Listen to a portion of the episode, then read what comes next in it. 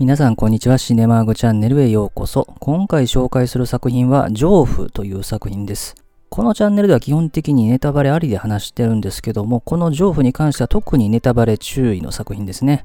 もし見てないっていう方は、ぜひ見てからこれを聞いていただければと思います。こういった注意喚起をすること自体もネタバレになりうるんですけれども、そこはご了承いただければと思います。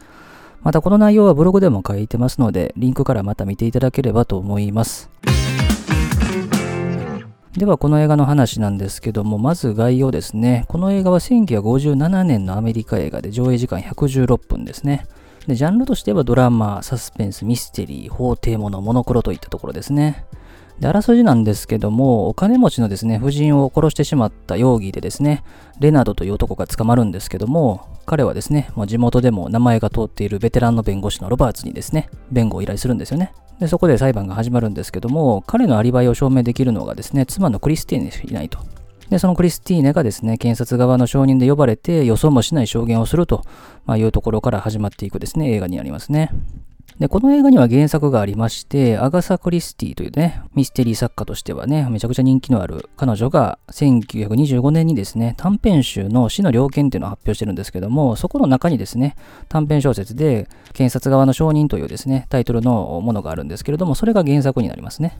で、この映画のタイトルはですね、日本語タイトル、上夫なんですけども、現代の方は、先ほどの短編小説の原冊側の証人の元となるですね、Witness for the Prosecution というですね、ものになるんですね。で、日本語タイトルは上部に変えられたって話は後でちょっとしたいと思うんですけども、この Witness っていうのが証人とかね、目撃者って意味で、Prosecution っていうのが起訴とか検察っていうような意味があるので、原作の日本語タイトルの検察側の証人っていうのは、この現代をそのまま日本語に直したようなタイトルになってるんですね。で、この映画に関連する人物何人か紹介しておくと、まず監督と脚本を務めたのがビリー・ワイルダーですね。このチャンネルでは第17捕虜収容所という作品を取り上げましたけども、彼はオーストリア・ハンガリー帝国生まれで、ナチスドイツが台頭してきたことによってアメリカに亡命してきて、アメリカで特に40年代から60年代にかけて大活躍された映画監督ですね。アカデミー賞では失われた週末とアパートの鍵化しますで、2回作品賞監督賞を取ってる人ですね。でそれから撮影担当した人がラッセル・ハーランという人で、この人はアカデミー賞6回撮影賞ノミネートされてるんですけども、受賞ならなかった人ですね。ただですね、赤い川とかですね、アラバ物語とかですね、リオ・ブラボーとか、まあ、非常に超大作とかのですね、撮影を担当された巨匠の一人ですね。で、キャストなんですけども、殺人容疑で捕まる主人公のレナードを演じたのがタイロン・パワーという人ですね。この人はですね、解決ゾロとかの主演でですね、人気だったんですけども、一旦落ち目を経験して、この作品ぐらいの時にですね、結構復活してたんですよね。で、この映画の後にですね、ソロモンと芝の女王という映画の撮影をしてた時にですね、なんと心臓麻痺によって亡くなられたと。44歳だったんですよね。だからこの作品が遺作になるんですよね。それから彼の妻のクリスティーネを演じたのがマレーネ・ディートリヒですね。彼女はドイツ生まれで、ドイツで映画デビューして、ブレイクした後にハリウッドに呼ばれてね、モロッコっていう映画で、まあ、そこで大ブレイクすると。まあ、その固定名義も経験するんですけども、まあ、その後はですね、存在感ある女優としてですね、様々な映画で活躍された名女優ですね。それから彼の弁護をするですね、ウィルフリッド・ロバーツを演じたのがチャールズ・ロードンですね。彼はアカデミー賞も1回取ってるし、カリウッドの夜っていう映画では唯一監督もしてるという人ですね。でそれからこの弁護士の付き添い看護師でですね、出てくる女性がエルザ・ランチェスターという人なんですけども、この人はチャールズ・ロートンの私生活での奥さんですね。だから夫婦で共演してると。でそれからですね、ロバーツと一緒に仕事をするムーアという男を演じたのがジョン・ウィリアムズですね。作曲家のジョン・ウィリアムズとは同姓同名の別人ですね。この人はヒッチコックの映画によく出てた人ですね。で、この映画はですね、映画賞での評価で言うと、まずアカデミー賞はですね、合計6部門でノミネートされたんですけども、一つも受賞ならなかったんですよね。で、この年はですね、アカデミー賞をたくさん取ったっていうのはですね、デビッド・リン監督の戦場にかける橋という作品でしたね。作品賞も取りましたけれども。で、ゴールデングローブの方ではエルザ・ランチェスターが助演女優賞を受賞したというところで、まあ、映画賞でもそこそこ評価はされてるですね、作品ですし、アガサ・クリスティの原作小説の中でも映画化された作品の中では人気が高いと。あとはミステリー映画でも必ず上位に上がる作品ですね。で、この映画はですね、原作の話もうちょっとしておくとですね、原作は先ほど申し上げたように1925年に発表されてるんですけども、その後ですね、アガサ・クリスティは戯曲化してですね、で実際に1953年から上演されているというところなんですね。で、その時に上演されてた時のキャストが一人だけですね、この映画に出ていてですね、あの、フレンチ夫人の家政婦が出てきましたね、おばあさん。あの女優さんがですね、ウナ・オコナーという人なんですけども、ブロードウェイでも同じ役を演じてたと。でそして彼女もこの後亡くなられたんで、この作品が遺作になったというような形なんですね。で、原作のアガサ・クリスティと弁護士を演じたチャールズ・ロートンにはですね、ちょっとした関係があってですね、調べてみると、このチャールズ・ロートンっていうのは、1928年に劇でですね、アガサ・クリスティの作品で代表的なキャラクターっていうと、エルキュール・ポワロですよね、探偵の。彼の役を初めて演じたのがこのチャールズ・ロートンなんですよね。まあ、そんな彼がこの彼女の作品に出てるという形なんですね。で、この辺からちょっとネタバレ多分ありの話になってくるんですけども、まあ、制作の時の話をいくつかすると、まず、チャールズ・ロートンがですね、メガネを片方だけかける、まあ、いわゆる片メガネってやつですね、してまして、あれをくるくる回転させてますけども、これはですね、彼の実生活での弁護士からヒントを得てるそうで、こういう片メガネをくるくる回転させることで有名な弁護士の人がいたんですね。まあ、その人からヒントを得て役作りをしていると。でそれからですね、クリスティーネ役ですね、マレネ・ディートヒムが演じることになりましたけども、候補の一人にですね、ビビアン・リーもいたそうですね。で、ビビアン・リーっていうと、このチャンネルで以前取り上げた欲望という名の電車にも出てましたけども、あの時もね、結構精神的な状態が不安定で、まあそれがね、演技にもうまく反映されたみたいな話もしましたけども、この当時もですね、ビビアン・リーっていうと、流産とかですね、まあそれによるうつとかでもですね、結構悩んでた時期なんですよね。で、この演じたキャラクターとかとの関係で言うと、またちょっと面白そうだなって感じもするんですけどね。まあそういうところもあったと。で、演じたマレネ・ディートヒーですけれども、まあ、彼女がですね、回想シーンで出てくるときに、レナードとですね、クリスティーナが出会うところのクラブのシーンがありますよね。あそこで思い出すのはですね、マレノ・ディーティルヒがハリウッドでデビューしたモロッコですよね。あそこで彼女はですね、クラブで歌うっていうシーンがありますよね。で、女性にキスをするなんていうシーンがあったりとかね、非常に話題になって、あと、ズボン履いてるっていうね、当時のヨーロッパですね、フランスとかでは、女性がズボンを履くっていうのは禁止されてた時代なんですよね。女性は女性らしい格好をしなきゃいけないとかっていうね。まあ、そんな中、彼女がズボンを履いて出たってところも話題になった作品だったんですよね。さらに、あの男性陣から足を見せろっていうふうに言われてですね、で、服を引き裂かれてですね、足が見えることになるってシーンがありますけれども、彼女の足っていうのはですね、このモロコと同じ1930年の嘆きの天使って映画に出た時に、100万ドルの客船日っていうふうにまで言われたんですよね。めちゃくちゃ美脚で有名だった女優さんでもあるんですよね。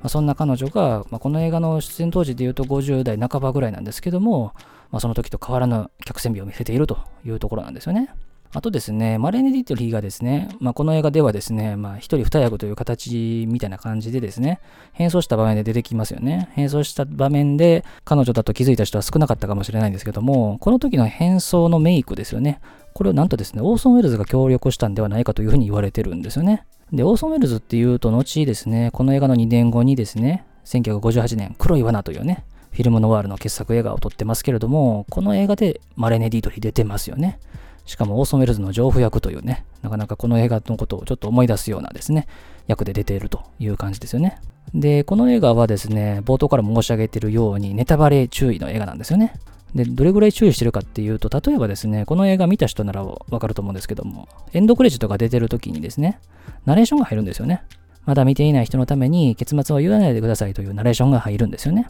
まあ本当に映画を楽しんでもらおうっていうですね、制作者の心意気が感じられるし、その徹底ぶりっていうのは撮影時もあったんですよね。例えばですね、この映画に出てたキャストにはですね、最後の10ページはですね、ラストシーンの撮影まで全然渡さなかったそうですね。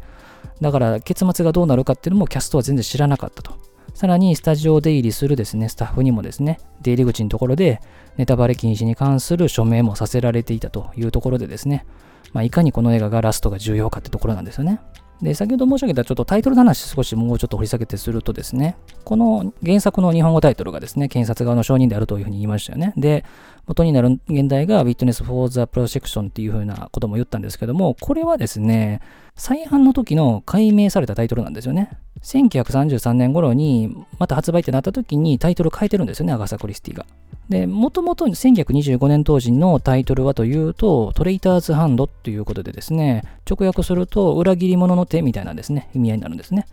だからタイトルも変えられてはいると。で、さらに、まあ、情婦の話もちょっとすると、まあ、情婦ってもう21世紀に入ってもすっかり死後というかね、今の人で使う人なんてほとんどいないと思うんですけども、まあ、いわゆる愛人のことですよね。で、これを映画の中の意味から考えるとですね、まずですね、クリスティーネですよね。彼女にはですね、ドイツに夫がいるから、レナードとはですね、まあ実際の関係ではないと、結婚関係ではないと。だからレナードがこのクリスティーネからすると愛人に当たるわけですよね。まあ、丈夫って言葉が一応女性だけを足す言葉なんで、見合いとしてはちょっとずれるんですけど、まあでもそれ以外にもですね、例えば、レナードですよね。レナードからすると、クリスティーナと一応結婚してるわけですね、このイギリスでは。で、その状態からすると、まあ、殺したであろうと言われてたフレンチ夫人は彼にとっての愛人ですよね。関係があったかどうかは別にして。で、最後に出てくる若い女性も愛人ですよね。だからこの情婦って言葉だけで、まあ、こういう意味合いとして捉えると、まあまあわからなくもないかなと。情婦って言葉の付けられたですね、ことに関して、まあいろいろ異議を唱えたり、不満があったりする人もいるそうなんですけども、まあ私はまあ悪くはないかなとは思うんですけどね。まああと日本の話がちょっと出てきたので、少しだけしとくと、この映画には序盤にあの、帝を聞いてるという話とかですね、あとですね、神風特攻隊の話もちょっと出てましたね。字幕と英語がちょっとどう一致したかわからないんですけども、まあ、帝に関してはですね、これ調べると、イギリス人が作ったオペラなんですね、コミックの。まあ、当時、ジャポニズムっていうね、万博とかからですね、徐々に日本文化が注目され始めた時期で、まあ、それに乗じて作られたんじゃないかというふうに言われててですね、で、1939年と1966年にはザ・ミカドってタイトルで映画化もされてると。ただ調べてみたんですけども、メディアとして日本では出てないかなと思いますね。で、あとその映画の話で言うと、この映画の中には映画館で映画を見るシーンがありますよね。レナードとフレンチ夫人が再会する場面ですよね。あそこで、ジェーム C・ ジェームズがどうのこうのとかって言ってますけども、あの見てる映画ってのはですね、地獄への道っていう日本語タイトルの映画なんですよね。1939年の。で、何度この映画に出てるのが本作でレナードを演じたタイロン・パワーなんですよ。彼が、ね、主演した西部劇なんですよね。で、ジェシー・ジェームズって、まあ、西部劇の中でもアウトローとしても知られてて、あの、ジェシー・ジェームズ暗殺っていうね、映画なんかもありましたけれども、まあ、彼が出てたら大丈夫だみたいな話がありますけれども、まあ、その辺も含めて、この辺もちょっとした伏線になってて、ね、ちょっと映画作りの遊び心もあって、いいシーンですね。あとですね、本作とドイツの関係を少ししておくと、監督の紹介でも言ったんですけども、ビリー・ワイルダー監督はドイツ生まれなんですけども、ユダヤ人なんですよね。だから映画の活動でドイツでやってたんですけども、ナチスドイツが台頭してきたことに危機感を感じて、彼はフランスに亡命をして、その後にアメリカに亡命をしてると。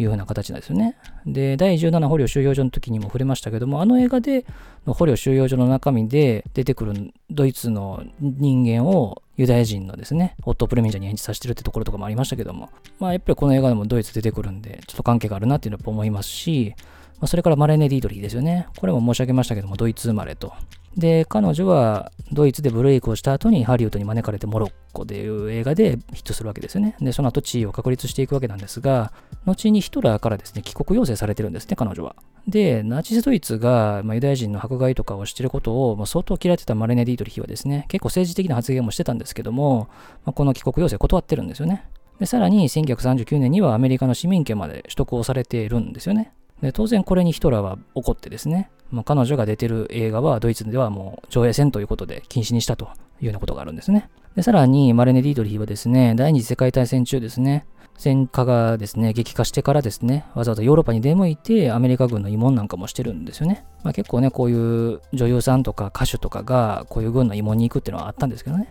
で、その時に結構ね、危ない思いもされたりとか、あるいは長年会えてなかったお母さんに会ったりとかね、まあそういう経験もされてるとで、その後ですね、時を経て、この映画の後ですね、1960年に久しぶりに故郷のドイツの地を踏むことになったんですね。一部にはですね、裏切り者だっていうふうにですね、罵声を浴びせる者もいたらしいんですけども、おおむね歓迎されたと、まあ、いうようなことがあったんですよね。まあ、そんな経験をした彼女が、この映画では、まあ、戦時中の混乱するドイツから逃げ出すような形で、ドイツからイギリスにやってくる女性を演じたわけなんですよね。だからこの辺も結構、ビリー・ワイルダーにしても、マレーネ・ディートリヒにしても、まあ、この映画とドイツと関係っていうのは、まあ、少し感じる部分がありますよね。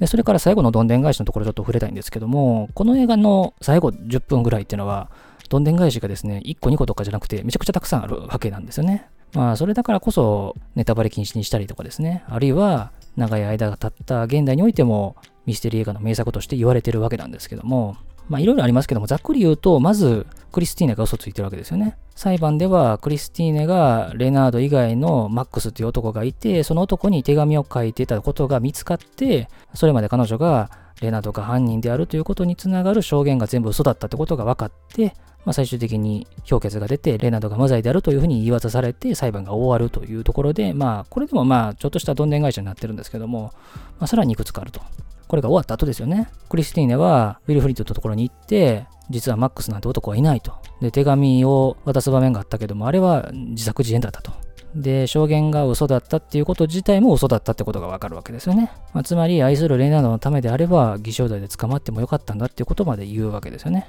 なんとあの時バーに手紙を持ってきたのはこの本人だったというところですよね。まあ、これがまず驚きであると。で、その後レナードが現れますね。無罪を言い渡されたレナードはですね、まあ、実はこのフレンチ夫人の殺人の真犯人でもあると。まあ、それを分かった上で2人が計画したことであったというところで、このウィルフリードはですね、騙されたと思うわけですよね。そしてさらにまだまだ終わらないわけですね。レナードはまだまだ嘘ついてると。このレナードとクリスティーナの愛が確認されて終わると思いきや、実はそのレナードには愛人がいたと。その愛人の話っていうのも一応裁判でちょこっと出てきてましたね。豪華旅行に行くための旅行代理店に名前も知らない女性と行ってたというところが話されましたけども、そこで出てきた女性ですね。裁判の場面でもちょっとね、映ってましたけどもね。なんとレナードのためにクリスティーナは罪をかぶったのに、あっさりレナドに捨てられてしまうというわけですよね。そして最後ですね。この絶望しているクリスティーネの前にはですね、裁判の時に証拠品になってたナイフがあるわけですね。で、ここでですね、ナイフをよく見るとですね、キラキラ光ってるわけですよね。